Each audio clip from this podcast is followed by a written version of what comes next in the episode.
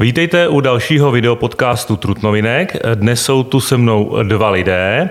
Poslanec, krajský zastupitel a trutnovský starosta Ivan Adamec. Dobrý, dobrý den. den. Dobrý den. A novinář, kolega, můj redakční a politolog Jiří Štefek. Ahoj Jiří. Ahoj, dobré dopoledne. Dobré dopoledne. Tak eh, nečekaná zpráva, blesk z čistého nebe, šokující překvapení. Eh, to jsou reakce, které jsem mnohokrát zaslechl minulý týden, když jste oznámil, že kvůli eh, funkci předsedy sněmovního výboru se vzdáte pozice starosty. Co lidé nejčastěji říkali vám? Tak, tak mě osobně říkali, že to mrzí, že to chápou. Na druhé straně nejsou jenom pozitivní reakce, to se řekněme na rovinu. Řada lidí třeba měla jinou představu o tom, jak eh, má fungovat tady třeba Trutnov, ale ta se jim nepodařilo to změnit, tak teď si třeba myslí, že to ten správný okamžik, ale já říkám, že věci mají svůj určitý řád, své zákonitosti a věřím tomu, že i po mém odchodu z pozice starosty, nikoliv ale z pozice zastupitele, že to město pojede dál, řekl bych, intencích strategického plánu, v intencích vítězné koalice. Takže tady bych chtěl říct, že prostě je to sice možná trochu jako takový blesk z nebe, ale na druhou stranu voliči rozhodli už vlastně při těch parlamentních volbách. Oni řekli prostě, že eh, máme jít do sněmovny hájit jejich zájmy. Eh, já jsem byl lídr té kandidátky, uspěli jsme a vlastně dalo se čekat, když vyhraje koalice spolu, že, že vlastně se staví vládu, že eh, budeme vládní stranou a to angažmá ve sněmovně potom vypadá trošku jinak, než jsme tam byli jako opoziční strana, kdy eh, samozřejmě ty naše názory eh, se velmi těžce prosazovaly a kromě drobností, které se nám podařilo eh, prosadit, někdy i trošku větší drobností, abych podotknul, tak vlastně ta opozice tam má prostě úlohu prostě kritizovat, říkat, co se jí nelíbí, ale že by třeba uspěla v řadě případů se tak neděje a je to takový ubíjející a tam za stolik nezáleželo na tom, jestli v tu chvíli budete hlasovat v té sněmovně nebo nebudete, v té koalici vždycky má dostatek hlasů. Teď je to jinak, teď tam prostě bude muset být v blocích, bude muset hlasovat a samozřejmě ten hospodářský výbor, to je pro mě taková ta třešnička na dortu. Já jsem vlastně už před lety byl v Senátu předsedou obdobného výboru, kde měl širší kompetence. Teď se to podařilo tady ve sněmovně a přiznám se, že bylo to trošku souboj, i v rámci občanské demokratické strany a e, samozřejmě to vyjednávání v rámci sněmovny a těch sněmovních, e, řekl bych, zájmů e, také nebylo jednoduché, protože když si přečtete ten tisk z té doby, tak ano, to chtělo, chtěli to jiní, protože je to silový výbor, kde prochází, řekl bych, snad nejvíc zákonů, které projdou sněmovnou a tím procesem legislativy v parlamentu, takže je, je to místo, které vyžaduje eh, daleko větší čas na přípravu, je tam spousta jednání, mimo jednání těch výborů, eh, jsou tam zahraniční obchodní cesty, prostě je to práce na plný úvazek. A tím, že voliči rozhodli, že mě zvolili do, do té sněmovny, tak vlastně eh, dá se říct, že zvolili i ten další krok, kde prostě to mé rozhodnutí přišlo vlastně na základě eh, eh, volebního úspěchu v parlamentních volbách. Mhm. Vy jste říkal, pardon, jenom ještě takovou drobnost, vy jste říkal, že teda někdo z toho měl radost, někdo z toho třeba neměl radost. Eh, co v rodině, jaká byla reakce v rodině na to, že bylo teda rozhodnuto, že už starostou nebudete, že tak, de facto míříte do Prahy, když to zjednodušíme? Já myslím, že doma to byla velká úleva. Jako manželka se obávala toho, že prostě se zablokuju a že budu říkat, že to všechno zvládnu, ale já jsem realista, pragmatik, já si myslím, že kdyby to šlo zvládnout, tak bych asi eh, minimálně vydržel těch 10 měsíců do komunálních voleb, ale takhle je ta situace taková, že eh, já neumím dělat práci na půl plynu. A tady bych musel v Praze ubrat, tady ubrat. Nešťastní by z toho byli tady eh, koaliční partneři, hlavně místostarostové, možná i tajemník. V Praze zase by to byli straničtí kolegové, vedení naší strany, takže to rozhodnutí bylo jednoznačné a manželka si odechla, protože ona ví, jak je to složité kombinovat ty pozice v Praze a v Trutnově a e, říkám, ona měla obavy, že prostě budu zase ten říkat, že se to dá zvládnout a já jsem to byl realista. Já jsem si to vyzkoušel kdysi v Senátu, kde mi bylo skoro 20 let míň a, a e, Senát přece jenom má trošku jiný rytmus těch jednání byl jsem předsedou výboru pro hospodářství, zemědělství a dopravu a musím říct, poslední dva roky, kdy jsem byl tím předsedou, tak e, ta situace byla už velmi napnutá a zvažoval jsem tehdy, když jsem šel do voleb, zda budu pokračovat ve funkci starosty, pokud budu úspěšný. Tehdy voliči se rozhodli jinak, tehdy jim vadili ty poplatky, naše strana už nebyla v kondici, takže já jsem v druhém kole prohrál senátní volby, ale zase říkám, každá prohra něco přinese dalšího. Pro mě to byla další velká výzva v roce 2013, když jsem viděl, kam se řítí svět a Česká republika, tak i přesto, že jsem nikdy do sněmovny kandidovat nechtěl, tak tehdy jsem se zdravě prostě naštval a řekl jsem, že kandidovat budu a, a i přes odpor spolustraníků v rámci Karlovarského kraje, kteří mě dali tehdy na deváté místo kandidátky, tak jsem prostě dokázal se do té sněmovny dostat jako jediný a v té nejhorší době vlastně v opoziční, kde nás tam bylo opravdu málo, tak eh, prostě jsem si to odpracoval v té sněmovně eh, po celou dobu 8 let opozice a ty první čtyři roky byly daleko nejhorší.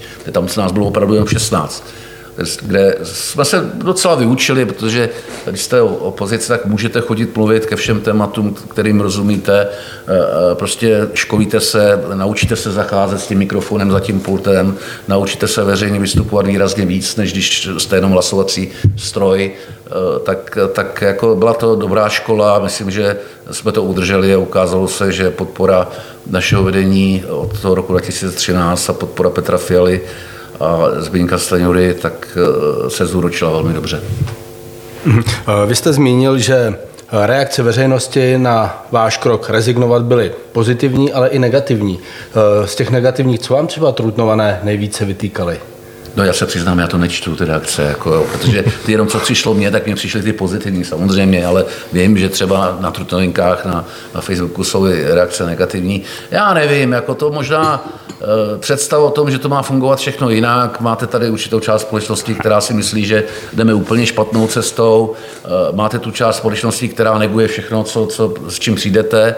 Ale většinová společnost podle mě e, určuje vlastně, protože je demokracie o vlastně tam vítězí názor většiny.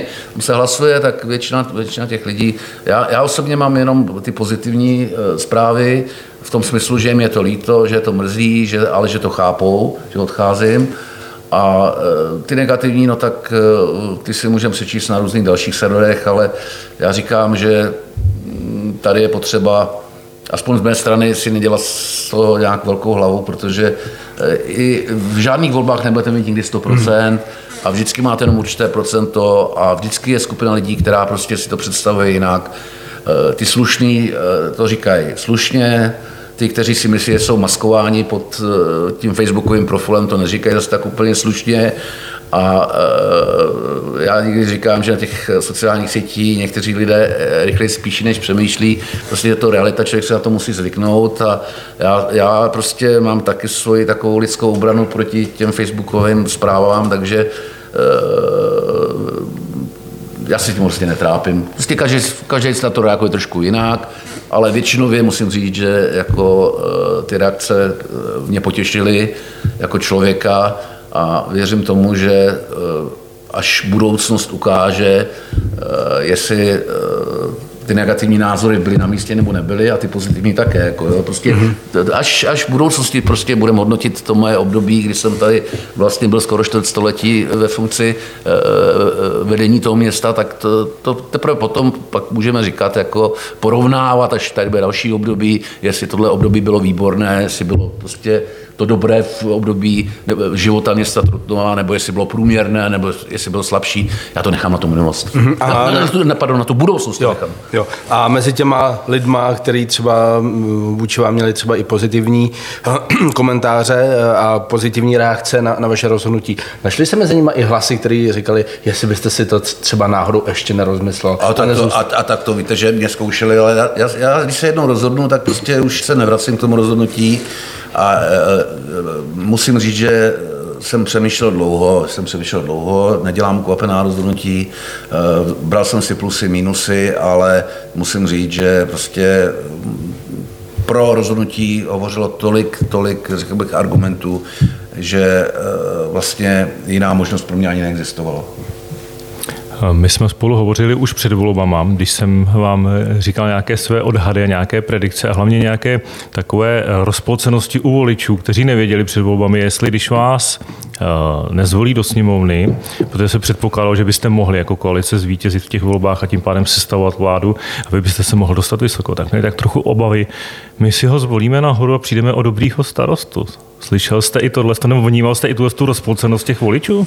A tak víte, tohle, tohle je složitý. Jako já, já, si myslím, že samozřejmě někteří lidé to takhle mohli říkat, ale každý politik, který se rozhodne někam kandidovat, musí počítat s tím, že bude zvolen že bude úspěšný, anebo taky, že nebude zvolen a nebude úspěšný. To prostě je realita každý voleb, každé ty volby jsou jiné, vždycky překvapí něco v těch volbách a to jsem letitý matador těch voleb, už jsem jich absolvoval tolik. Vždycky mě něco překvapí, uh, buď příjemně, anebo většinou i nepříjemně, protože uh, vždycky si říkám, proč ti lidé tak reagují, no, proč se tak zachovali. Jo. To prostě to, to, to je, ale nám je to politologie, aby to rozebrali, to my politici prostě vnímáme ty výsledky a, a já, když jsem se rozhodl kandidovat, tak samozřejmě už tímhle rozhodnutí jsem říkal, když to dobře dopadne, tak se může stát cokoliv.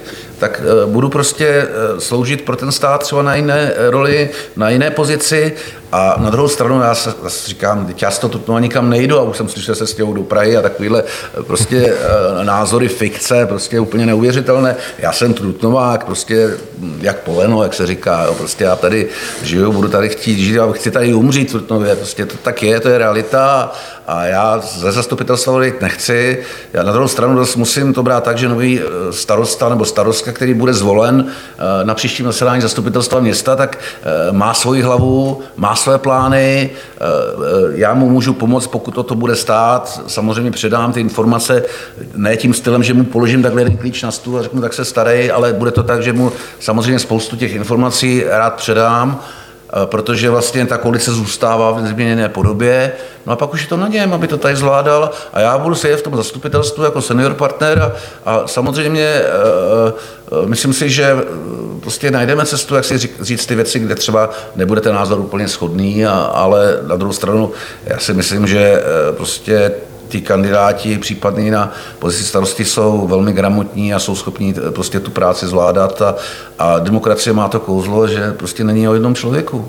Že to je o množině lidí, který vybírají lidé ve volbách a tady, kdyby někdo měl problém s tím, že prostě se to mění během volebního období, tak eh, přece v těch komunálních volbách to je takový žitý omyl, že si volí starostu lidí. Není to pravda. Volí zastupitelstvo a vždycky, a dělají to média, jo. Já jim to nemám za zlý, protože ono je to takový populární a chytlavý. Volíme starostu tohohle toho města, téhle obce, ale ono to tak není. Ono se volí to zastupitelstvo a teprve to zastupitelstvo potom volí ze svého středu starostu, tam se udělají ty koalice, opozice, tak já říkám, že komunální volby mají dvě kola. A to první kolo to jsme prožili před třemi lety a dvěma měsíci, jasně se rozdělili posty v zastupitelstvu a zastupitelstvo se rozdělili posty pro tom dovedení města v dalších volbách, ale ty volby už jsou v tom zastupitelstvu.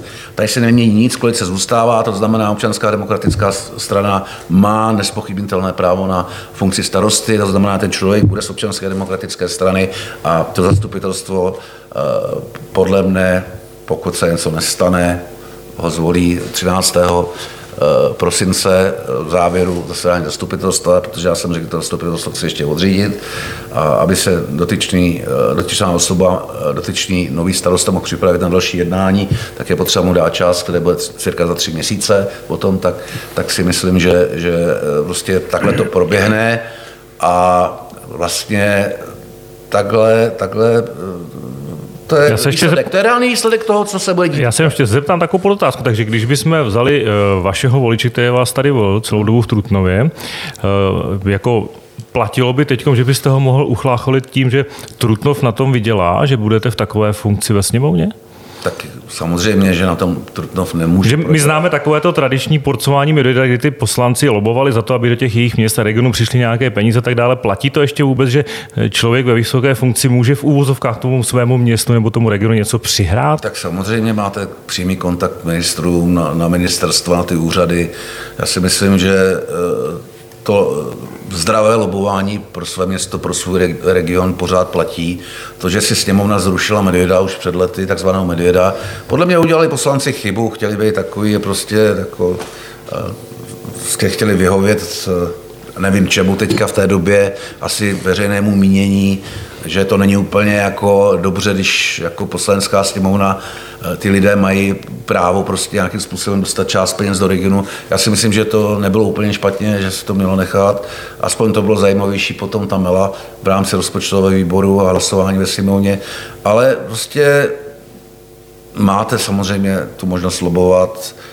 Nakonec eh, mě zajímala vždycky doprava, dálnice, teď si myslím, že to ta má, má pozice vlastně mi umožňuje daleko větší kontakt s ministrem, s těmi institucemi, které pak eh, zařizují výstavbu té liniové stavby. Eh, těch možností je celá řada. Jiří, souhlasíš? Ty máš velice dobrý přehled o tom, jak funguje poslanecká sněmovna. Uh, ale jo, jo. Já, když tady pan starosta zmínil toho Medvěda, já si pamatuju, že to bylo snad jedna nebo dvě miliardy korun, který se tam... Uh, jakoby... Z hlediska rozpočtu 0,0 nic. No, jako, no, no, no, no.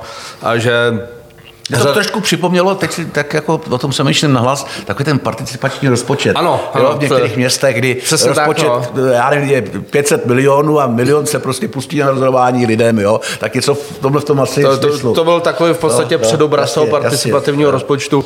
A poslanci, kteří byli šikovní, eh, který třeba sice na plénu semovny příliš nemluvili, ale o to víc aktivnější byli právě při při porcování toho medvěda eh, je známa, známa desítky, desítky příkladů, kdy, kdy to tam takhle eh, plynulo. Nicméně, já bych se ještě s dovolením vrátil eh, jednou otázkou k tomu vašemu poslednímu zastupitelstvu v pozici starosty 13. prosince.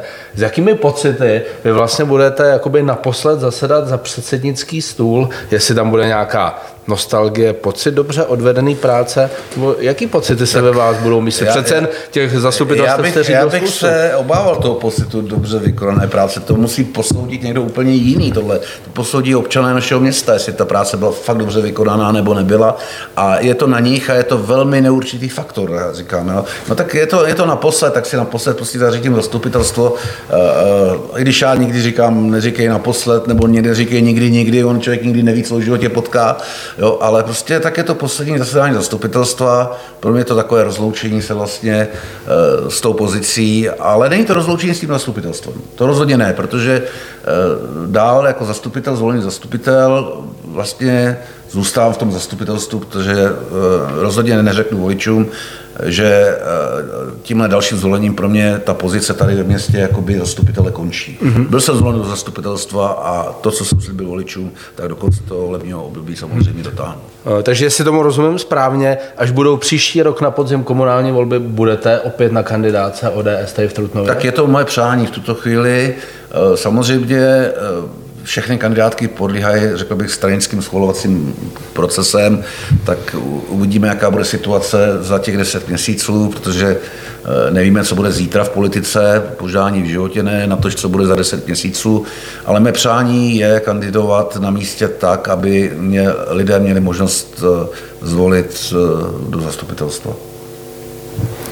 Starostou jste 23 let, to je pořádně dlouhá doba, ale za tu dobu jste taky zvládal ještě další funkce. Už jste zmiňoval Senát, eh, mluvili jsme už o sněmovně, nezaznělo tady ještě, že jste také krajským zastupitelem. Celou dobu jste to zvládal a teď eh, pro lajka neznalého občana najednou Lubho, funkce předsedy eh, sněmovního hospodářského výboru znamená, že už to nejde dělat dohromady. Upřesněte pro ty lidi, kteří přesně nevědí, co vlastně ta vaše funkce obnáší, co budete dělat, o čem vlastně v tom výboru se jedná. Tak při připravujete, připravujete jednání těch výborů. Ty výbory řeší vlastně zákony ekonomické, zákony nebo hospodářské zákony, tak jak jí to přidělí organizační výbor, respektive pak to přiděluje sněmovna, to potvrzuje to přidělení těm výborům. Je tam spousta jednání po odborné stránce, různé konference, zahraniční výjezdy, eh, třeba setkávání těchto výborů rád při V4. Je to celá řada a navíc já musím pořád ještě zdůraznit, my už nebudeme v opozici. My jsme v koalici, kdy ten každý hlas, každé to sezení, kde se bude prostě hlasovat, je potřeba výrazně větší přítomnost poslanců na plénu. Eh, možná si lidé eh, některé věci jako nedomýšlí nebo prostě se trochu pletou, a dělají to taky novináři, kteří nám furt počítají tu přítomnost eh, na tom plénu, ale práce poslance není jenom to plénum, jako to jsou ty výbory, to spousta jednání v regionu, spousta jednání s institucemi, je, je to celá řada. Prostě tady mě jako předsedovi velkého výboru, ten výbor má mimochodem 25 členů ze sněmovny, tak eh, přibylo strašně moc práce. Strašně moc práce a já nejsem, a po, i po, zkušenostech, které jsem měl z toho senátního výboru, prostě já nejsem ten, který by tu práci chtěl dělat tam půl plynu. Rozhodně ne.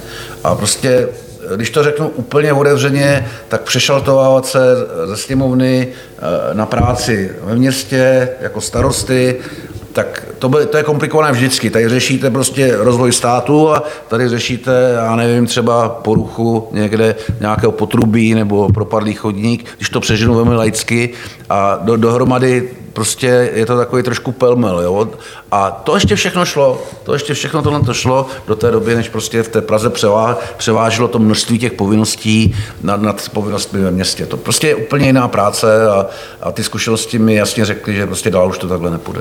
Já tomu rozumím, ale mm, vsadil bych se, eh, o co chcete, že spousta lidí si bude myslet, že prostě všechno důležité dělá vláda a že ta sněmovna to jenom jakoby schvaluje. Tak ptal jsem se na to, aby jsme vlastně těm lidem neznalým toho poslaneckého světa vysvětlili, co se tam u vás v tom výboru vlastně odehrává tak zásadního, no tak. že to je taková prestižní eh, věc a taková důležitá záležitost, že kvůli tomu vlastně překopete výraznou část svého pracovního života. Tak já už nevím, jak bych to řekl jako ještě víc jako polopatě. Prostě té práce výrazně víc. Ty výbory projednávají samozřejmě eh, na svých jednáních, projednávají eh, návrhy zákonů, které posílá vláda do sněmovny, probírají i návrhy zákonů, které organizační výbor nám přidělí a jsou to třeba poslanecké návrhy ten výbor prostě organizuje spoustu dalších aktivit. Není to, že jednou za měsíc jedete na výbor, prostě odbydete si to jednání a jedete zpátky do Trutnu a takhle to prostě není. Těch dnů je daleko víc. A navíc, ještě tím, jak jsme, eh, řekl bych, eh, vládní stranou, tak eh, jsme obsadili i další posty a mě třeba se stalo to, co se mi nestalo celých 8 let, že jsem členem ještě dalšího výboru. Ještě jsem členem eh, eh, zemědělského výboru a to si myslím, že je taky téma. To není jenom, to nejsou jenom ty, eh, ty statky nebo ta půda, to jsou i lesy. To je spousta dalších problémů, které v tomto státě je potřeba řešit. A víte, kůrovec a, a, a sucho a, a, spousta dalších problémů, takže to je pro mě zase novou trošku, takže tam musím samozřejmě víc jako se do toho ponořit, abych prostě si udělal v těch věcech jasno. Takže těch problémů je fakt hodně fakt hodně a prostě ta zodpovědnost je daleko větší, než když jste členem toho výboru, protože každý poslanec je členem nějakého výboru. Já jsem zjistil akorát, že pan Babiš má nějakou výjimku a podle mě ze zákona by měl být členem aspoň výboru, když je poslanec. Jo, ale to, to, prostě to jenom komentuju tady bokem, takže té práce je fakt hodně. Myšleno o to, aby jsme upřesnili lidem, kteří opravdu se o to nezajímají a běžně vidí jednou za časem televizní noviny, dejme tomu, že vlastně Víte, teda nepracuje se jenom ve vládě, ale pracuje se teda i v těch výborech, no, i v té jasně, sněmovně na tom, na tom daném problému. Kolikrát ty vláda přijde, že v tom zákoně něco špatně, nebo bylo to potřeba změnit, tak jako přes poslance třeba hospodářského výboru a podobně. Ale já, já, já se musím přiznat, že mě to baví tato diskuze, protože většinou jsem vždycky slyšel jako od lidí, ale ten kumuluje funkce, to nemůže stihnout, den má jenom 24 hodin. Tady se bavíme přesně obráceně v tuhle chvíli. Jako, jo, to je takový trošku taková, pro mě taková satisfakce eh, těch x let, kdy eh, prostě jsem eh, dělal souběžně ty práce a nebylo to jednoduché. Nebylo to jednoduché. Jiří, ty bys asi taky mohl možná dovysvětlit nebo nějakou otázkou, jak je ten vztah sněmovny vlastně k ministrům, těm oborovým, případně k vládě vlastně aby jsme no, trošku ještě toho čtenáře posluchače doupřesnili. Tak vláda jako celek vlastně získává důvěru poslanecké sněmovny. Pokud sněmovna s ní není spokojena, taky vyslovuje nedůvěru. To znamená, že vláda, ministři, premiér jsou odpovědní poslanecké sněmovně a vlastně e, poslanecká sněmovna má možnost interpelovat poslance, premiéra skrze jakoukoliv věc, která je zajímá. Takže vlastně ta kontrolní role těch poslanců tam je prostě veliká vůči těm ministrům, oni se můžou ptát na cokoliv a v podstatě jako ty poslanci, pokud chtějí, tak eh, mají přehled v podstatě o tom, co ten minister dělá.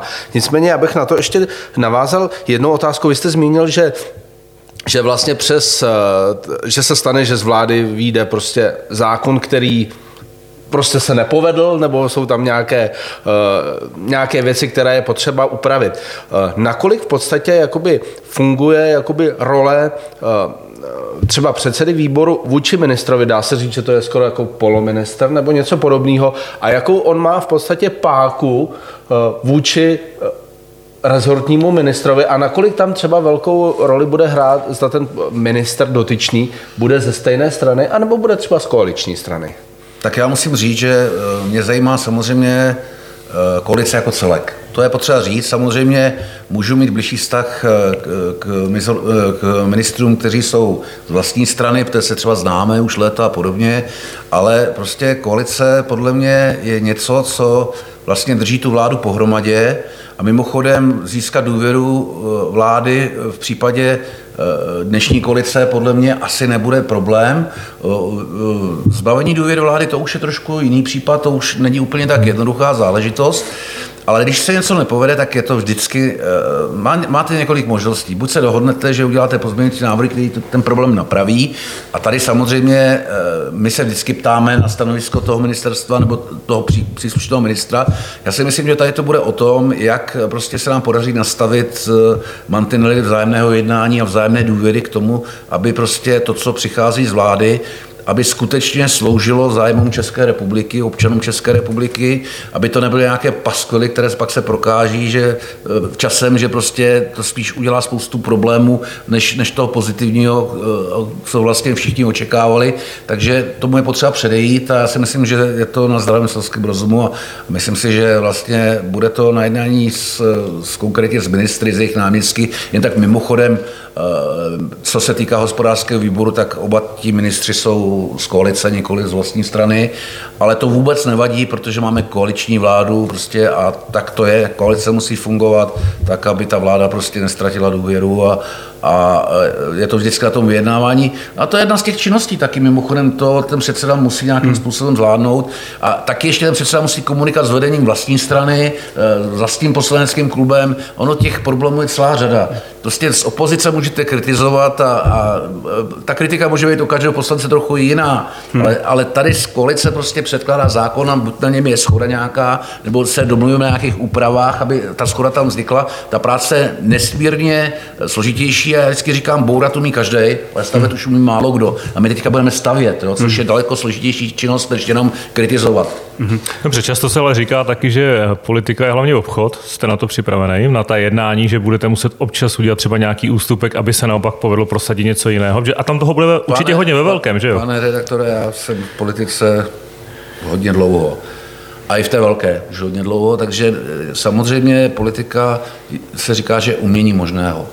A já si myslím, že eh, je samozřejmě celá řada možností, jakým způsobem prostě prosazovat návrhy zákonů, ale vždycky to musí udělat s tím cílem, že eh, eh, prostě uvažovat dva, tři kroky dopředu, když udělám tenhle krok, jestli pro příště třeba pro mě to nebude nevýhodné a naštvu ty další partnery nebo nenaštvu. Prostě to je opravdu, Aristoteles vždycky říkal, že prostě politika je vlastně nejvyšší umění v lidské společnosti to, co dneska lidi na to nadávají, prostě, já, já mám někdy pocit, že všichni rozumí politice dneska. Všichni se dívají na televizní zprávy. To jako všichni rozumí školství, protože všichni chodili do školy. Ale takhle to přece není. Jako ta, ta činnost, vy jste na to narazil, ta je komplikovanější výrazně. Ano, říká se to někdy obchodování, já jsem na, na tohle slova, na tohle slova opatrný, protože lidi nemají představu, že tam běhají nějaký obálky, takhle to rozhodně není. Tady je prostě o prosazování, o prosazování prostě těch, těch názorů, prosazování vládního prohlášení mimochodem a prosazování vlastně politických programů těch jednotlivých stran. A samozřejmě těch možností, jak to dosáhnout, je celá řada. A i to takzvané obchodování, jak vy říkáte, tak eh, patří mezi portfolio těch eh, možností, ale není to o tom, že by eh, jako to, co dneska je velmi populární pořád, jako nějaká korupce, takovýhle řeči, takhle to vůbec není samozřejmě to. Prostě je to, je to činnost, která musíte být prostě, je to řemeslo jako každé jiné, já říkám politika. No, musíte mm-hmm. to umět. No, když to neumíte, tak prostě tam nejste. No, to je realita. To není nějaký jako prostě, že by tady člověk něco chtěl se povyšovat na jiný. Prostě je to řemeslo jako každé jiné. A tak já vždycky říkám, když, jak jsem říkal o těch volbách, že mě vždycky některé volby překvapí, nebo každé volby mě překvapí. Tak každé volby vynesou vždycky několik prostě politiků, kteří pak jsou ztraceni v té sněmovně, jo, a prostě, ale to k tomu taky patří, no, tak jako, buď ty lidi prostě pochopí, jak funguje ten politický mechanismus, ta politika jako celek, a když to nepochopí, no, tak příště už tam nejsou. Mm-hmm. Vy jste, sice, eh, vy jste zmínil, že, že slovo obchodování, eh, vliv a takhle, že se tomu tomu výrazu bráníte, já tomu rozumím. Nicméně, ve vaší nové funkci budete častým adresátem návštěv, telefonátů, mailů nejrůznějších lobbystů. Předpokládám, že ten uh, jejich množství se oproti z eh, době minulé, když to vezmeme od dneška zpět, výrazně zvýší, zesílí, zvýší. Jak se v podstatě na to těšíte? A v podstatě jak si takovýhle jednání budete užívat, protože to třeba bude pro vás i něco nového, protože tak, najednou za váma budou chodit zástupci i velkého biznisu na celostátní úrovni. Tak eh, mě to baví, já už jsem to dělal, že jo, tak mě to baví tohle. Samozřejmě člověk si musí prostě zachovat svoji identitu, svůj zdravý rozum a prostě taky vždycky si pamatovat, že to, co děláme, je pro, eh, říkám, pro, pro to, aby se našim občanům v, téhle, v téhle zemi dobře žilo. Jo, není to, že prostě jenom určitým skupinám, to přece takhle nejde, musíme uvažovat v celku a samozřejmě ty prostředky, jak toho dosáhnout, to, tak tady ty názory se můžou třeba různit, jako, proto máme různé politické strany, proto máme levici, která si myslí silný stát a přerozdělování a, a, a pravici, která říká něco trošku jiného. Jo, když někdy si říkám, že pravice kolikrát dovede být levicovější v tom slova smyslu, nebo spravedlivější v tom slova smyslu, než třeba levice, která rozdává všem, my říkáme, říkáme jenom třeba těm potřebným. No? A, a, říkáme vracet je zpátky do praktického života, protože normálně pracovat, starat se o sebe, jo?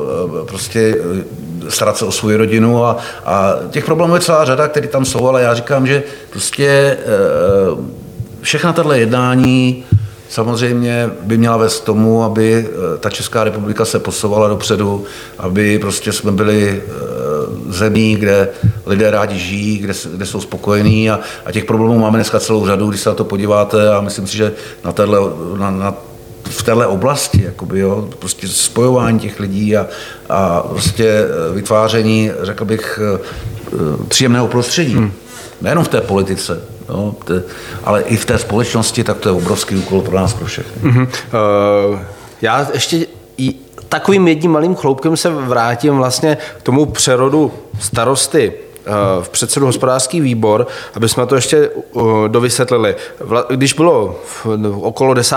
října patrné, patrný výsledek voleb a bylo jasný, že se tady rýsuje 108 v podobě dvou koalic a víceméně hnedka ještě ten den, kdy bylo spočítáno, obě koalice deklarovaly společný záměr vytvořit vládu a bylo tedy jasné, že těchto pět stran bude mít většinu ve sněmovně. Eh, a potom se v podstatě jakoby začalo hovořit o programu a o rozdělování jednotlivých míst, eh, alespoň co se týká počtu, a to jak ve vládě, ale potom třeba i ve sněmovně.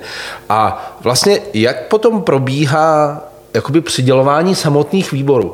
Vypadalo to tak, že bylo jasný, že třeba právě hospodářský výbor dostane občanská demokratická strana. A jak to potom vypadalo na tom výboru? Vy jste tam přišel a, a řekl jste, pánové a dámy, ten výbor chci já? Nebo... Ne, ne, ne, tak to, to samozřejmě to, to byly dohody předsedů poslaneckých klubů, to takhle nefunguje. Eh, samozřejmě eh, může se stát, že na tom výboru někdo řekne, že eh, má jinou představu, ale to pak padají ty politické debaty, teda ty dohovory politické, které tam byly.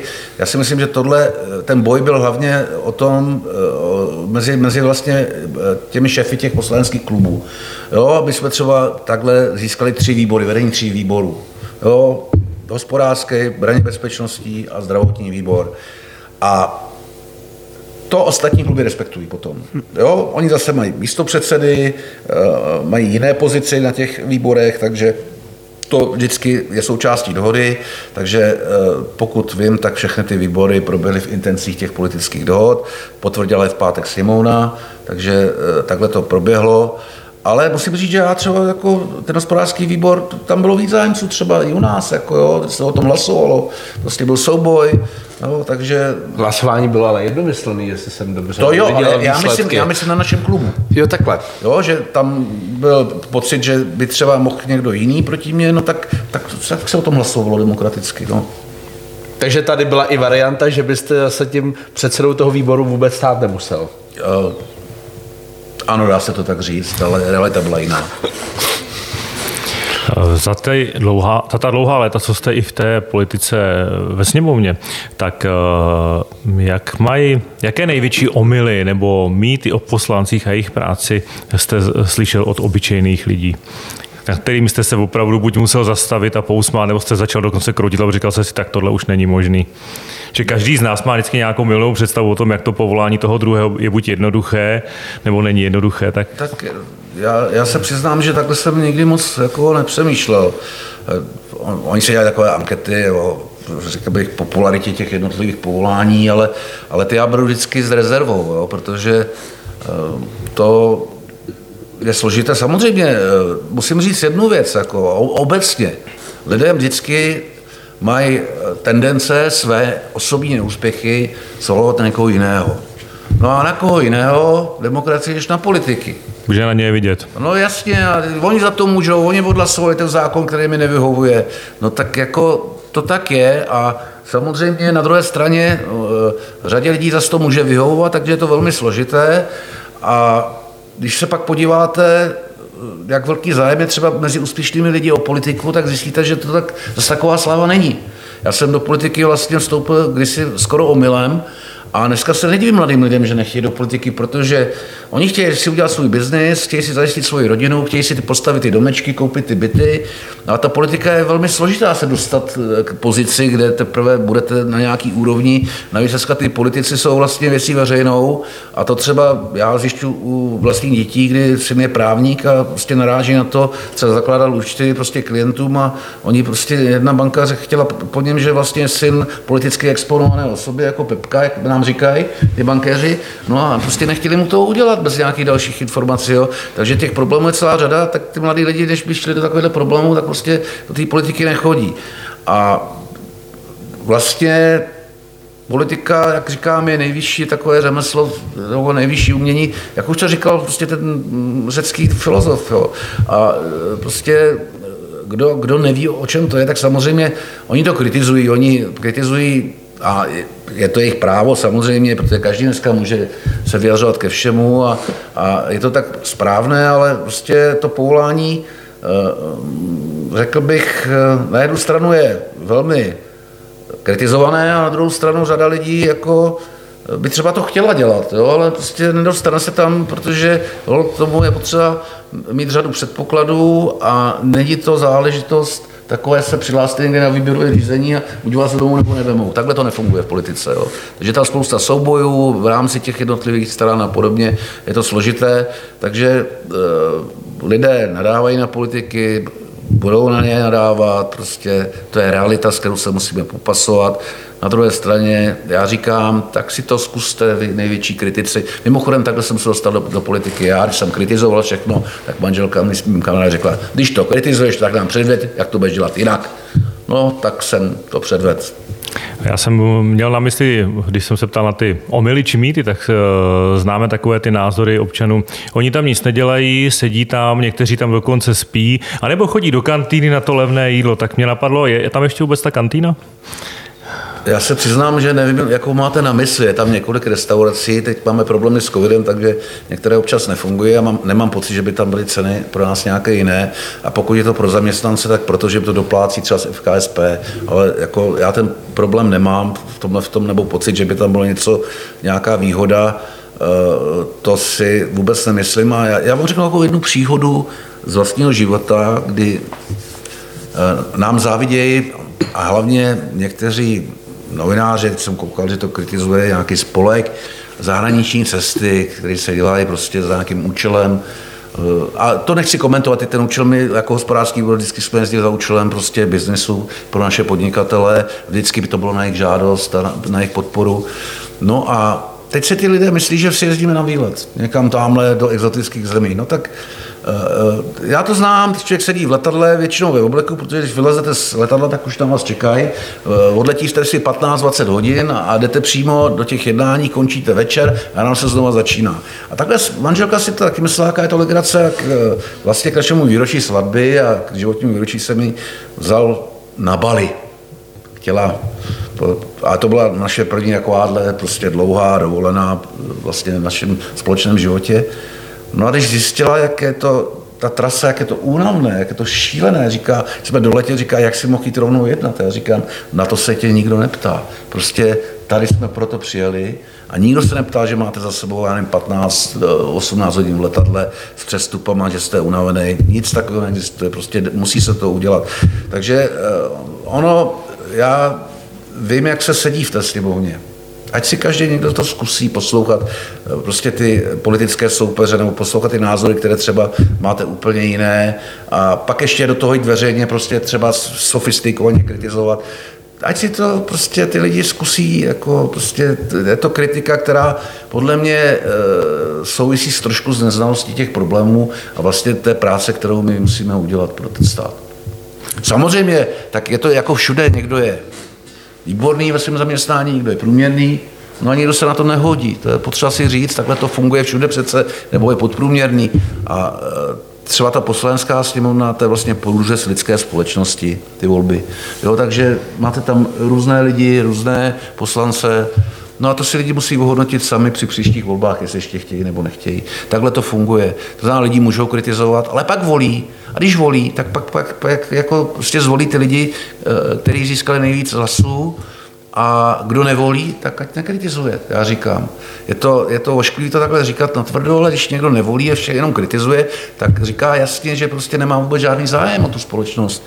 Jako Přece máme volby, které rozhodnou, kdo v té sněmovně bude, kdo nás bude zastupovat. A když se toho vzdám, no tak to je úplně ta největší chyba, kterou mohu udělat. Já mohu kritizovat, nelíbí se mi tohle partaj, nelíbí se mi tohle, to, tamhle to. Tak to nejmenší, co udělám, že když budou volby, tak půjdu volit někoho, kdo mi říká, že ty věci změní, upraví, nebo že se mu nelíbí ty samé věci, jako se nelíbí mně.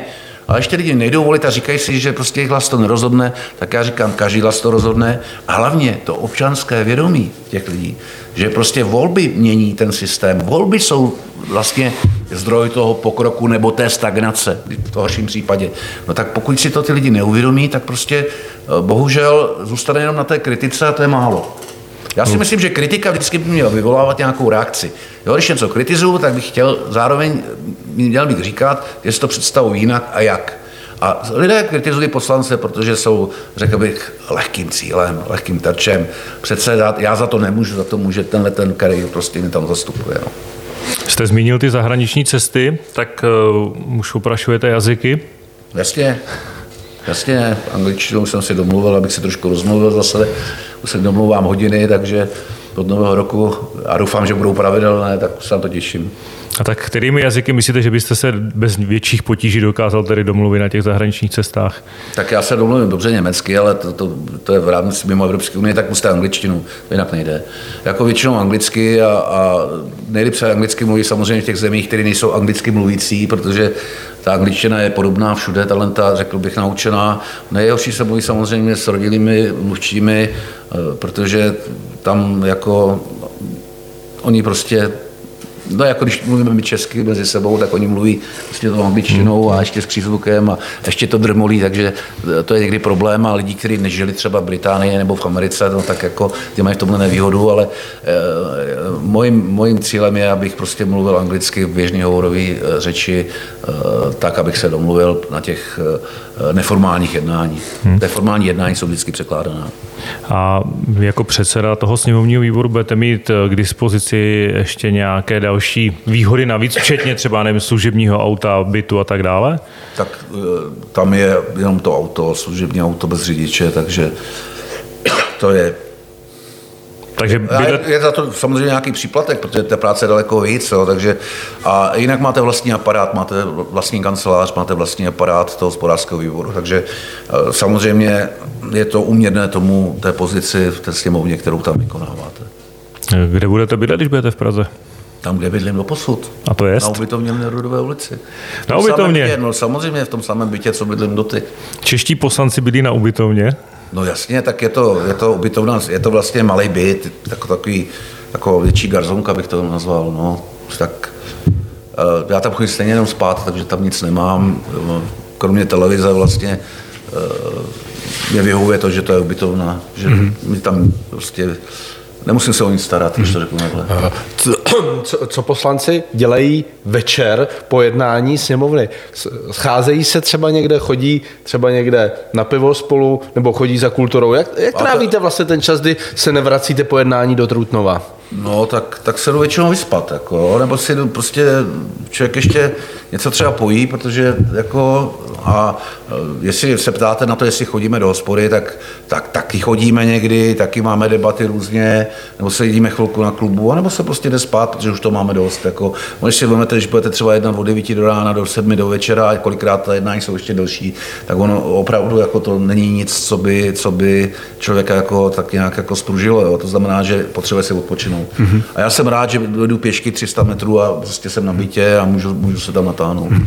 Já se na to ptám třeba i z toho důvodu, že na té ubytovně předpokládám bydlí i poslanci a zákonodárci jiných stran a v podstatě, jaké máte jakoby vztahy eh, s, s kolegy a s kolegyněmi napříč stran, protože eh, když člověk sleduje jednání ve sněmovně nebo televizní debaty, tak to vypadá jako kdyby, kdyby to šlo, tak by se poparali kolikrát, ale potom třeba ta realita, když se vypne kamera, když to ne, nesnímají kamery, a, takže ty vztahy jsou úplně jinačí.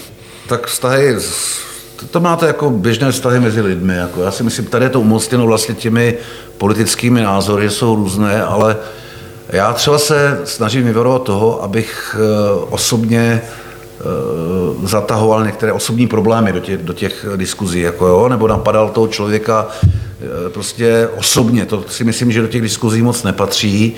A že když diskutujete samozřejmě o politických problémech, tak eh, tam ten rozdíl je evidentně jasný. A proto taky chodíme do těch diskuzí a proto taky eh, každý mluvíme jinak, jako, protože každý máme nějakou jinou představu o tom, jak má ta společnost fungovat. To je normální. Ale přece, když mám jiný názor, tak to ještě neznamená, že s tím člověkem nebudu mluvit, nebo že prostě třeba nejsme schopni si dát spolu pivo. Jako to tak není. Prostě názory máme jiné, my to o sobě víme, Tady ta diskuze třeba někdy je zajímavá v tom, že eh, je zase spousta názorů, kde se shodneme, o tom si samozřejmě povídat můžeme, Jo, a prostě je potřeba to, tohle jako, já tak nějak jako nevnímám jako š, š, na škodu věci, když se pohádáme někde eh, prostě eh, v nějaké redakci, protože to k tomu patří, ale říkám, nesmí to být, nesmí to být urážlivé osobní.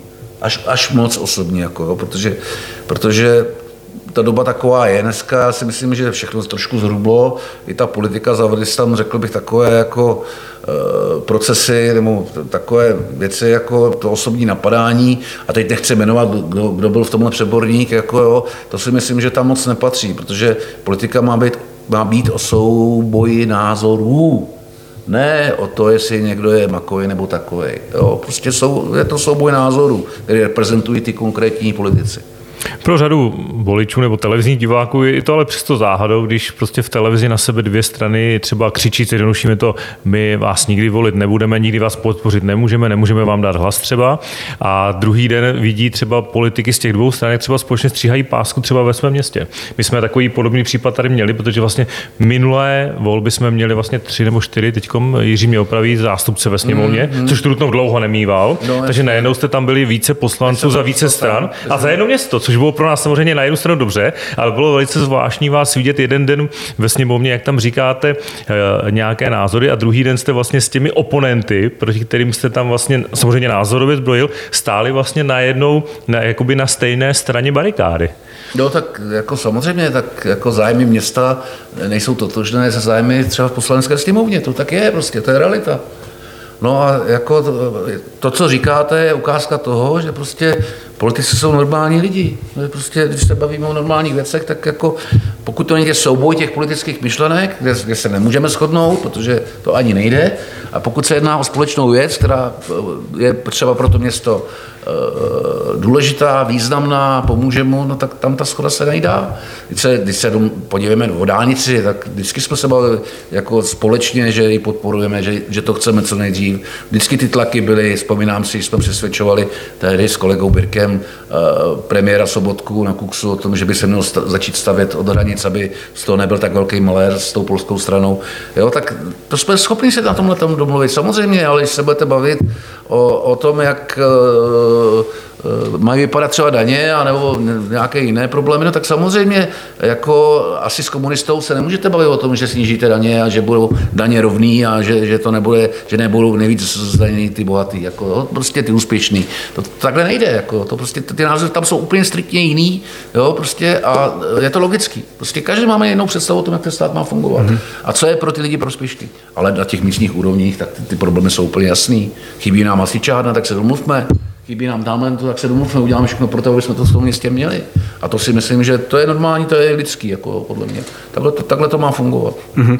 Voliči eh, v říjnu rozdali nějakým způsobem karty a vlastně, jak tady Pavel zmínil, eh, tady z Trutnova vás bylo více a teďka jste tu Trutnov jako takový zastupujete ve sněmovně sám. Hmm. Co jste v podstatě říkal na to, že vaši kolegové, to byl třeba pan Ondráček nebo pan Iránek, se do sněmovny tam nedostali a třeba i pan Birke z Náchoda, který byl v podstatě taky takovým sněmovním veteránem. No, tak, eh, tak volby rozhodují.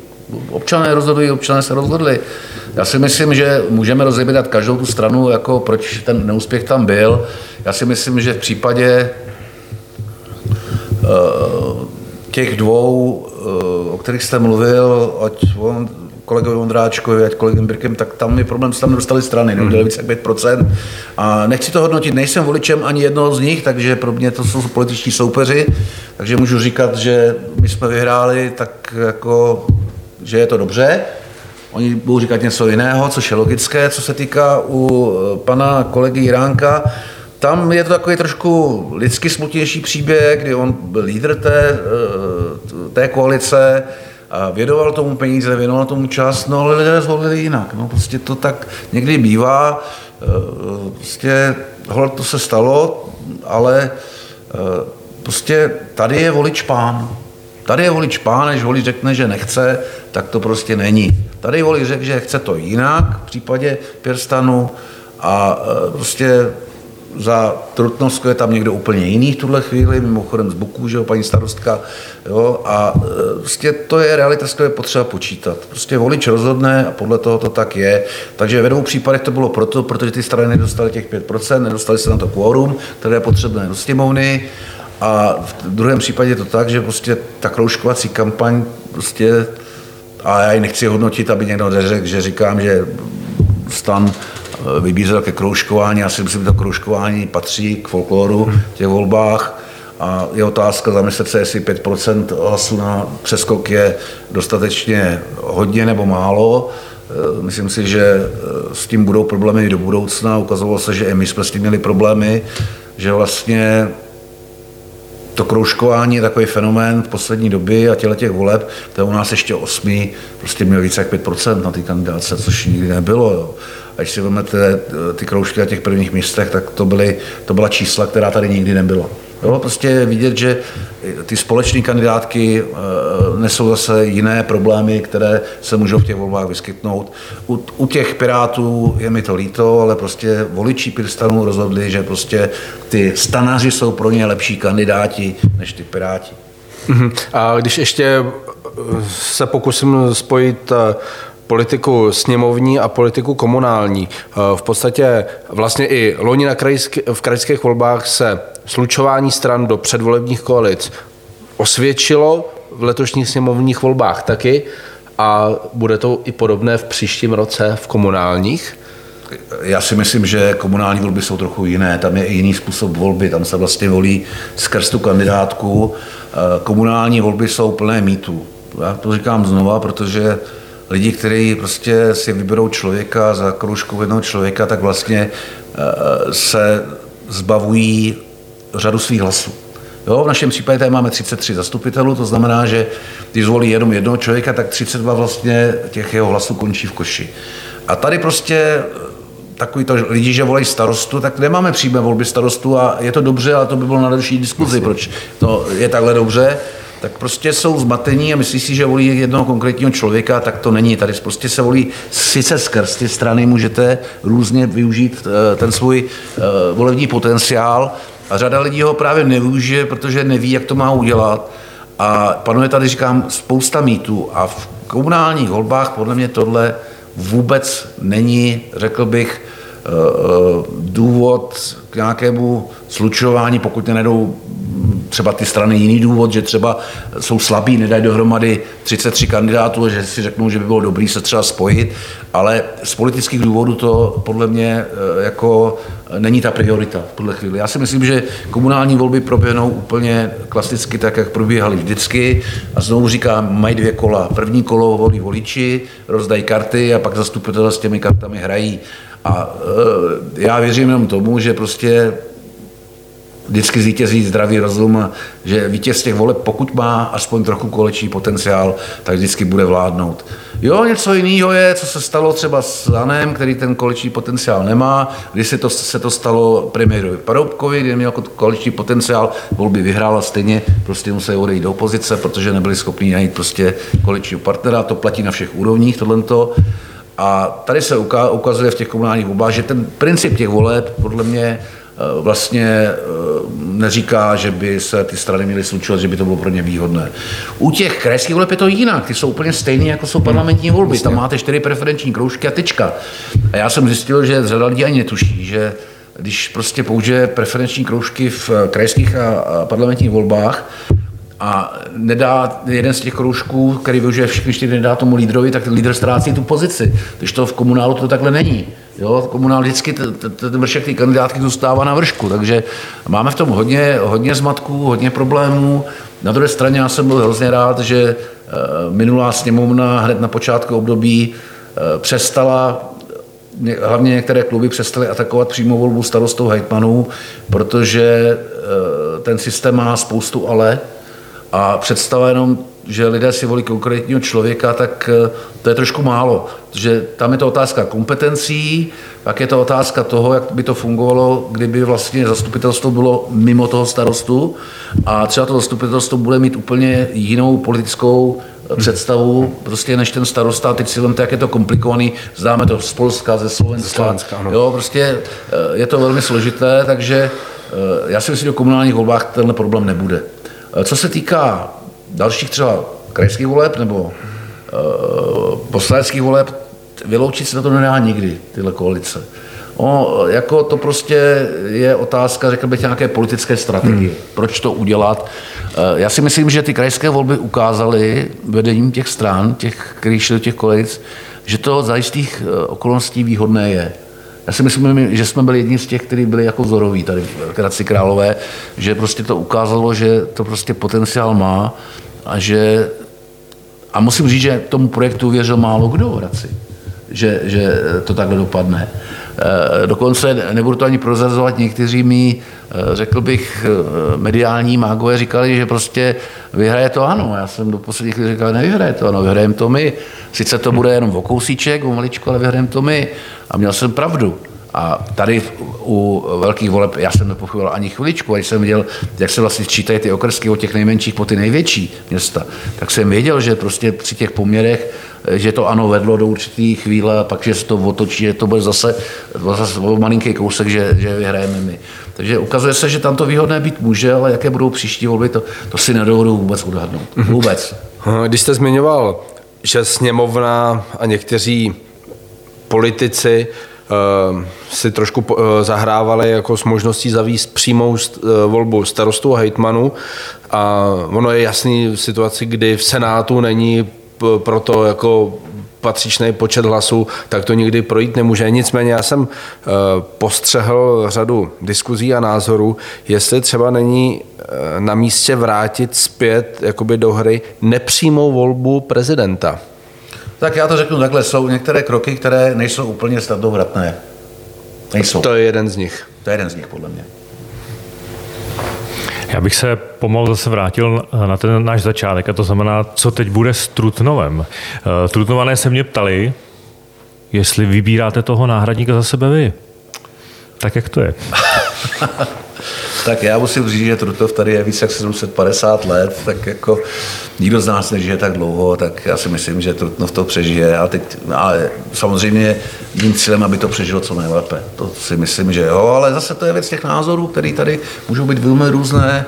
Eh, Já si myslím, že eh, ano, byl jsem iniciátor nějaké výměny, to by byl velmi nezodpovědný, kdybych to neudělal, ale musíte mít souhlas samozřejmě vlastní strany, musíte mít souhlas koaličních partnerů a musíte mít taky souhlas tomu eh, dvou místostarostů, kteří tady se mnou fungují a, a to ta A teď jedna- aktuálně je to jak, když jsme teda poslední den v měsíci listopadu, teď máte souhlas vlastní strany už?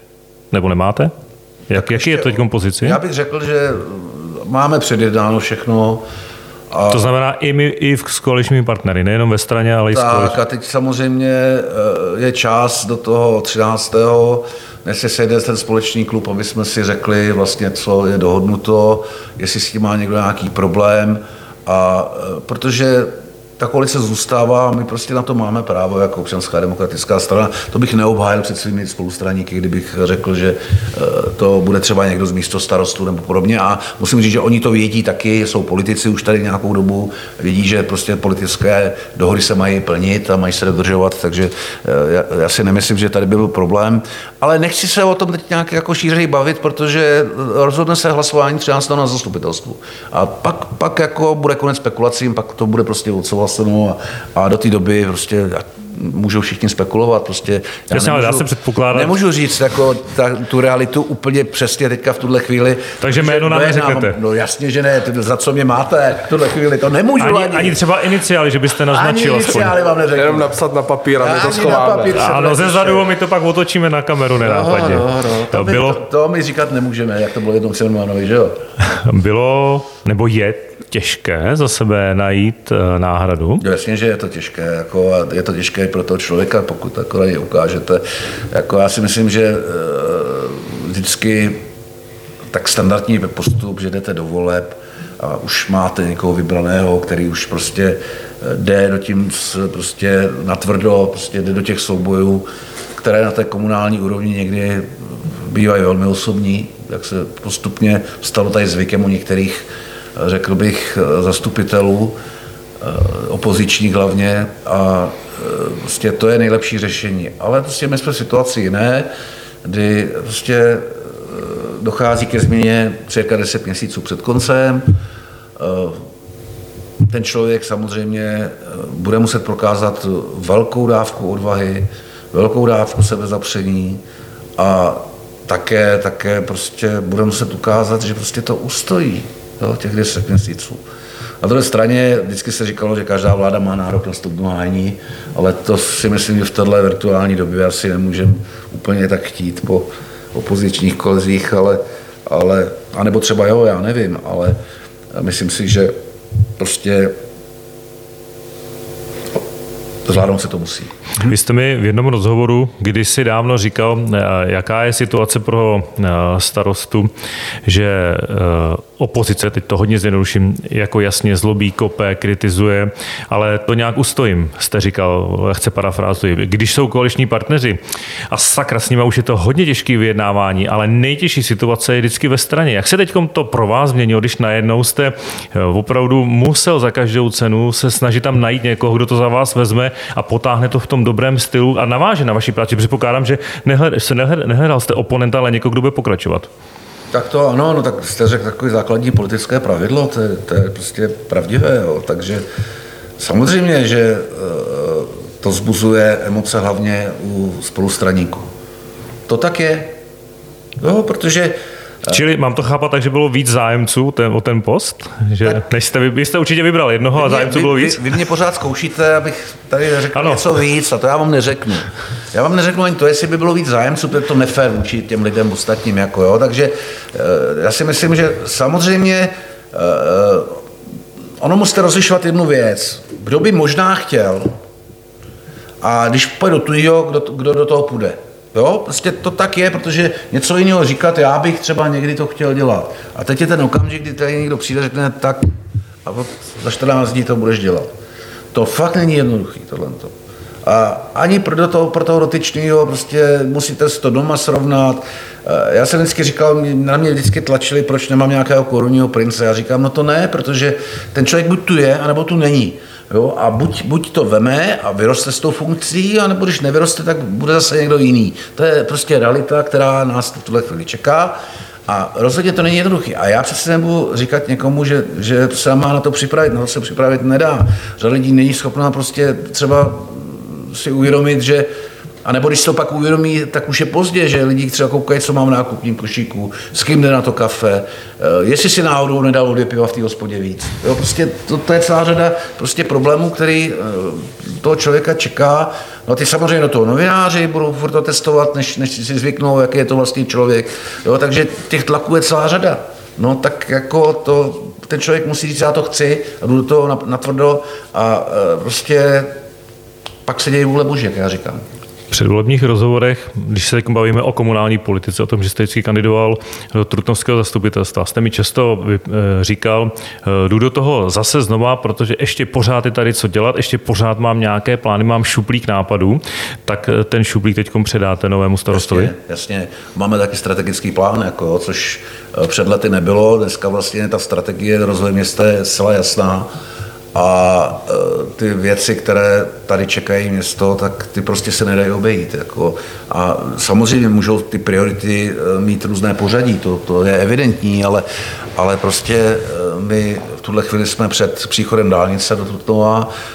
Těch problémů, která, které nás čeká, je celá řada protože stát nebyl schopen prostě dostat termínu česko-polské dohody o vlastně hraničním přechodu dálnice tak tady bude období, kdy bude vákuum a to nebude jednoduché období a, a samozřejmě teď je potřeba s tím státem velmi intenzivně jednat, aby nám to tady eh, lidově řečeno usnadnil, ten, ten nápor té dopravy. A samozřejmě můžou z toho vzniknout věci, které by tady jinak nikdy nevznikly v Trutnově, nebo by jsme se jich dočkali třeba za 50 let, ale teď je ta správná situace prostě to chtít po tom státu, protože, protože hold tady bude velmi nepříjemné období minimálně těch asi dvou let, kde než se spojí ta dálnice na té polské a české straně. Jo, víme, že máme třeba z těch velkých staveb eh, eh, plavecký, krytý plavecký bazén na dožití, Víme, že chceme zlepšit výrazně tady dopravu ve městě v klidu, parkoviště, eh, nové systémy. Jo, je potřeba začít parkovací domy a to, to, to, ale to jsou takové provázané věci, eh, které pomalu se připravují, protože uh, přijdou sem soukromí investoři, řeknou, kolik máte hodinu parkování? Po, vy máte po 30 korun, tak tady nestavíme. Prostě ty lidi to do toho parkovacího domu nedají. Jo, takže je tady celá řada jako problémů, na které je potřeba se připravit je potřeba, a my je známe ty problémy, což je dobře, ty jsou identifikovány, a je potřeba prostě v těch problémech neustále to posouvat dopředu. A to, jestli se využijí evropské dotace, třeba na rekonstrukci eh, dalších školských zařízení a výstavbu nových sportovišť a, a všeho možného, tak to, to bude jenom dobře. To bude jenom dobře. Ale jako většina těch velkých staveb v tuhle chvíli tady je postavena. To kino samozřejmě bylo s tím ještě komplikace, protože to stavba, která je částečně památkově chráněná a, a myslím si, že těch komplikací bude celá řada, ale věřím tomu, že se to stihne do příštích voleb, aby se to vlastně odehrálo v tomhle volebním období. A vůbec to není tak, že bychom to chtěli takhle udělat schválně, aby před volbou se střela páska, ale prostě celá ta rekonstrukce vůbec není jednoduchá a ten dům za chvilku bude mít 100 let a to, co bylo vnímáno jako technická památka, může být velmi velký technický problém do budoucna. Vím, že tam chodí statici a vůbec nechápu, jak ten barák postavili. Prostě je to, je to velmi složitá záležitost. No ale říkám, jako já jsem vždycky říkal, že velké věci staví město jenom občas, že to je spíš pro privátní sféru. No ale my jsme tady měli řadu problémů historicky, které bylo potřeba dotáhnout do konce. Neměli jsme tu kulturní stánek, Eh, měli jsme tu schátralé nivy, jo, měli jsme tu já nevím, celou řadu dalších problémů, které bylo potřeba řešit. Eh, kino schátralé, teď, teď vlastně ještě ten plavecký bazén. Tak to jsou věci, které, jak bych řekl, omezují pak ty rozpočtové možnosti do těch let příštích, ale já musím říct, že město má rozpočet v kondici, že jako zadluženost města je velmi nízká. Jo. To prostě, ať opozice říká, co chce, ale prostě zadluženost je fakt jako malá a my jsme se ještě naučili s tím dluhem pracovat, jako, jo, což eh, vytváří další zdroje a další možnosti, takže eh, prostě ekonomicky jsme na tom dobře. Teď je otázka, jak na to bude ekonomicky stát, protože Eh, my třeba jsme zaregistrovali v době krize, že příjmy nejsou dost takový problém jako města. Budou eh, velkým problémem v úvozovkách velkým problémy s výdaji, protože jestli inflace takhle bude pokračovat, tak samozřejmě máme problémy eh, s běžným provozem, jak to ufinancovat proti běžným příjmům. Teď je problém cena energií, který skáčou nahoru. Otázka je, jak to zase bude, řekl bych, kolísat. Teď po tom covidu ty, eh, ty nástupy těch cen byly opravdu brutální a, a ještě ty krachy těch energetických společností nebo těch uh, prodejců, distributorů. těch distributorů, prodejců, tak jako eh, to, to udělalo velkou paseku, ale to jsou všechno věci, které nějakým způsobem si zase sednou a otázka je, aby jsme skrotili tu inflaci do těch 3%, pak je to zdraví pro to hospodářství a když bude vyšší, tak to příjemné nebude z hlediska těch výdajů, protože všechno se nám bude zdražovat. Jo, takže Eh, to je otázka, jak ta nová vláda se to postaví. Eh, zase na druhou stranu je potřeba říct, že inflace obecně, eh, ta hlavní část je celoevropská, všechny země prostě dotovali covid a dotovali ty podnikatele, dotovali ty lidi, to znamená, lidi dostali víc peněz, tím pádem se zvedá cena, zvedá se inflace a my jsme to ještě tady s touhle vládu dozazdili, protože se rozdávalo hodně dárečků, no, jak se říká. Já to nekritizuju, já jenom to konstatuju, protože tak to bylo a proto, proto ta inflace třeba v České republice může být o 2 až 3% vyšší, což nám může dělat do budoucna velký problém. Hmm. Ale jsme v kondici jako město jinak. Takže troufnul byste si říct, jestli pro vašeho nástupce ta pozice bude komfortnější, než byla pro vás v roce 98? Já jsem zdědil tenkrát, kolik 90 bylo na určitě zůstatek. Jako, Čili skoro nic. No, jako s tím se nedalo přežít. To jsme museli hledat zdroje, tak aby město nemuselo jít eh, do dalších úvěrů. Tady si vzpomínám, s bývalým panem starostou, ještě jsme byli spolu v bance, sondovali jsme možnosti případného provozního úvěru. Naštěstí k tomu nedošlo s chodou okolností úplně jiným řešením těch finančních problémů. A eh, rozhodně zase druhou stranu musím říct, že ta situace v tom roce 1998 nebyla jednoduchá, nebyly peníze, ale z hlediska, řekl bych, práva, to byl, ta situace byla výrazně jednodušší. Města byly opravdu víc samozprávy než státní zpráva a dneska je to úplně obráceně. Jo, my vlastně eh, de facto tady plníme část okresní zprávy, když to řeknu státní, vlastně eh, spadají pod nás v té státní správě ty obce a to samozřejmě byl vždycky největší eh, část toho okresu, takže to pod nás spadá. Takže z hlediska a vstupem do Evropské unie se taky změnilo trošku eh, právo ekonomické a právě, právě ty právní věci, dneska už byty nesprivatizujete, to už nejde, vstupem do Evropské unie, to je, oni to považují za normální obchod. A to, co se podařilo vlastně v té době, tak díky tomu, že město bylo fyzická osoba, tak šlo výrazně lepší. Ta samozpráva, samozpráva měla větší rozhodovací pravomoci, než má teď.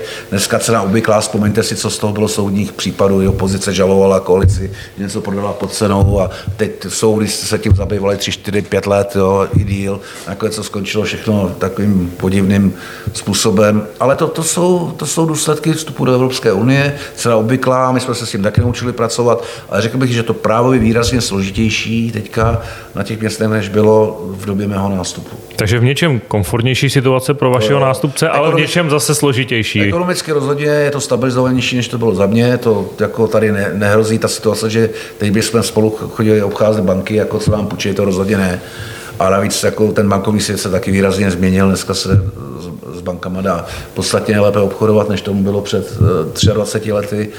Ale to právo je složitější. Na druhou stranu ta města za ty roky zlepšila své aparáty, i ty právní aparáty.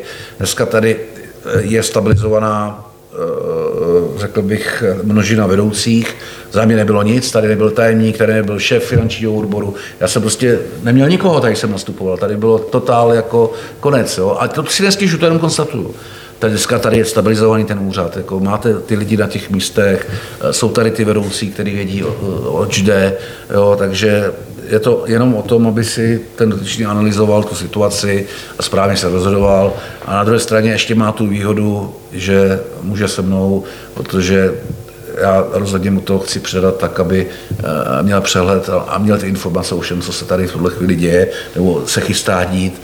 Eh, takže to je ta výhoda.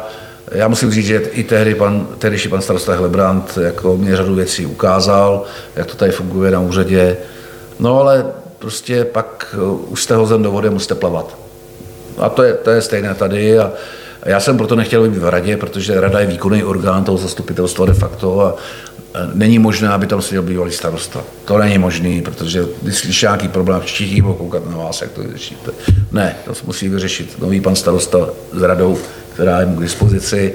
A já v zastupitelstvu budu jen ten, který prostě bude mít přehled o tom městě, Mimochodem, jako poslanec můžu na to zastupitelstvo přijít kdykoliv a mám právo mluvit, jako, to je prostě ze zákona, ale tahle pozice je výrazně lepší vlastně a, a můžu se třeba domluvit s panem starostou, že se domluvíme na tom, jak ten program na to zastupitelstvo vypadá, kde, kde třeba jsou nějaké problémy, nebo kde třeba já třeba vidím nějaké riziko, jestli by třeba jsme se o tom nemohli pobavit, ale rozhodně chci podporovat nové vedení eh, tím, že vlastně eh, to beru, pokud bude o mě zájem, o mé, o mé myšlenky, nápady, takže dát poskytnu. Na druhou stranu rozhodně nejsem ten, který by přesvědčoval nového pana starostu, že to má dělat jinak. To rozhodně ne. Já si myslím, že to už bude na něm. Tak my se asi dostáváme eh, na závěr našeho poměrně zajímavého povídání a já jsem si na závěr připravil takovou tu perličku, kterou všichni špíček, trutnované. Špíček, jo? Eh, ne, já myslím, že to je všeobecně známá informace, že vlastně v letech 1894 až 1919 tady byl vlastně pan Herman Rauch 25 let starostou Trutnova a vy jste se teda, nebo se zastavíte teď na čísle 23, tak nemrzí vás to ten takový ten pomyslný krůček chyběl k tomu, abyste byl absolutním rekordmanem? Jo, vy si myslíte, že se dělá pozice starosty na rekord. Jo? Tak, takhle no, tak ne... není moc starostů, kteří vydrželi takhle ale, dlouho starostovat samozřejmě. Ale takhle to není, takhle to není jako, a nemůže se to tak brát. Jako, to není žádná soutěž o tom, kdo tady bude nejdíl. Ale divil byste se, co lidí si říká, ono chtěl trhnout rekord přece, jak to, že najednou ne? Tak já jsem nikdy tohle neřekl, to, to, to říkali jiní, ale přece je to o tom, že řídíte to město, dokud ho můžete řídit a řídíte ho tak, že prostě není žádný důvod, abyste to neřídil. To znamená, že máte podporu zastupitelstva nebo většinu zastupitelstvu, máte podporu té koalice, prostě máte podporu občanů, kteří vás volí. Eh, samozřejmě eh, je potřeba říct, že oni to měli jinak. To byla CK monarchie ještě za Františka Josefa Oni měli pětileté eh, volební období a jestli jste si všiml, on skončil vlastně s díkem Československé republiky de facto. Jo, protože nastala jiná doba. A to jsou lidi, možná by bylo zajímavé vidět, jak ten Trutnov v té době vypadal, jak třeba probíhaly ty volby. Jo, řada z nich má eh, prostě od císaře vyznamenání těch CK starostů jakoby za to, co tady udělali. Někdo tady udělal eh, prostě tu regulaci té vody, zabránil těm povodím, který tady devastovali ten Trutnov a vždycky řadu mrtvých to mělo, když přišla ta povodeň. Jo, prostě oni mají, prostě oni, oni mají ty metály, oni prostě ten císař si, se, se tomu věnoval, jako on si jich vážil, těch starostů. Dneska ta doba je trošku jiná, my máme čtyřletá volební období, a, Tím pádem z toho vlastně ale porazil, že byste byl teda zvolený o jednou víc. No, tak, Jestli teď počítám ale, dobře ale, rychle v hlavě. Ale to já právě nechci takhle, takhle hodnotit. jako, jo? Nechci takhle hodnotit, uh, uh, protože fakt jako to nehraje žádnou roli. Já si myslím, že důležité je pro naše občany, aby to město fungovalo, aby se dále rozvíjelo, aby se nám tady spokojně žilo a, a, a abych až po, po městě furt neslyšel, co to zase vymysleli na tom městě, aby nám znepříjemnili eh, život, eh, tak eh, to si myslím, že je to důležité pro to město, ne jestli někdo byl 25 let, někdo 23 let, to vůbec ne. Já si myslím, že eh, to je právě to kouzlo eh, v těchto pozicích, že to jsou volené pozice, že rozhodou občané a že my jako lidé prostě máme také omezené možnosti věkové a podobně, takže eh, ty změny přichází a říkám, teprve až čas ukáže, kdo jak prostě za, za a prostě ještě potřeba říct, že to není jenom o těch osobách, to je o celých těch zastupitelstvech, to je o celých těch radách, o těch vedoucích tady, kdo jak to měl zorganizováno, jak to fungovalo, jak ty lidi byli v tom období spokojeni. Ale zase na druhou stranu, víte, já vždycky vzpomínám, chlapi vzpomínají na vojnu. Jo. Vždycky zapomenu na ty blbé věci. Jo? Nebo když vzpomínají na mládí, no tak vločky byly bělejší, holky byly prostě krásnější. Takhle to vždycky je v tom životě. No tak já doufám, že taky zapomeneme na ty špatné věci, byl vzpomínat jenom dobrém, ale pro mě je důležité prostě, aby to město dál prosperovalo, dál se rozvíjelo, aby prostě ty lidi sem prostě byli tady spokojení a hlavně, aby se sem lidi třeba i stěhovali, že, že se jim tady dobře žije že prostě je to zajímavé místo pro život. Jo. A to je úkol pro tu novou generaci komunálních politiků a jim přeju, se jim to podaří a, a aby jsme všichni mohli říkat, jako, že ta změna prostě byla nutná, protože už to jinak nešlo a že, že vlastně ta kontinuita, kontinuita tady je a že je to změna k lepšímu. Tak já vám moc krát děkuju. Také děkuju. Není zač, pánové.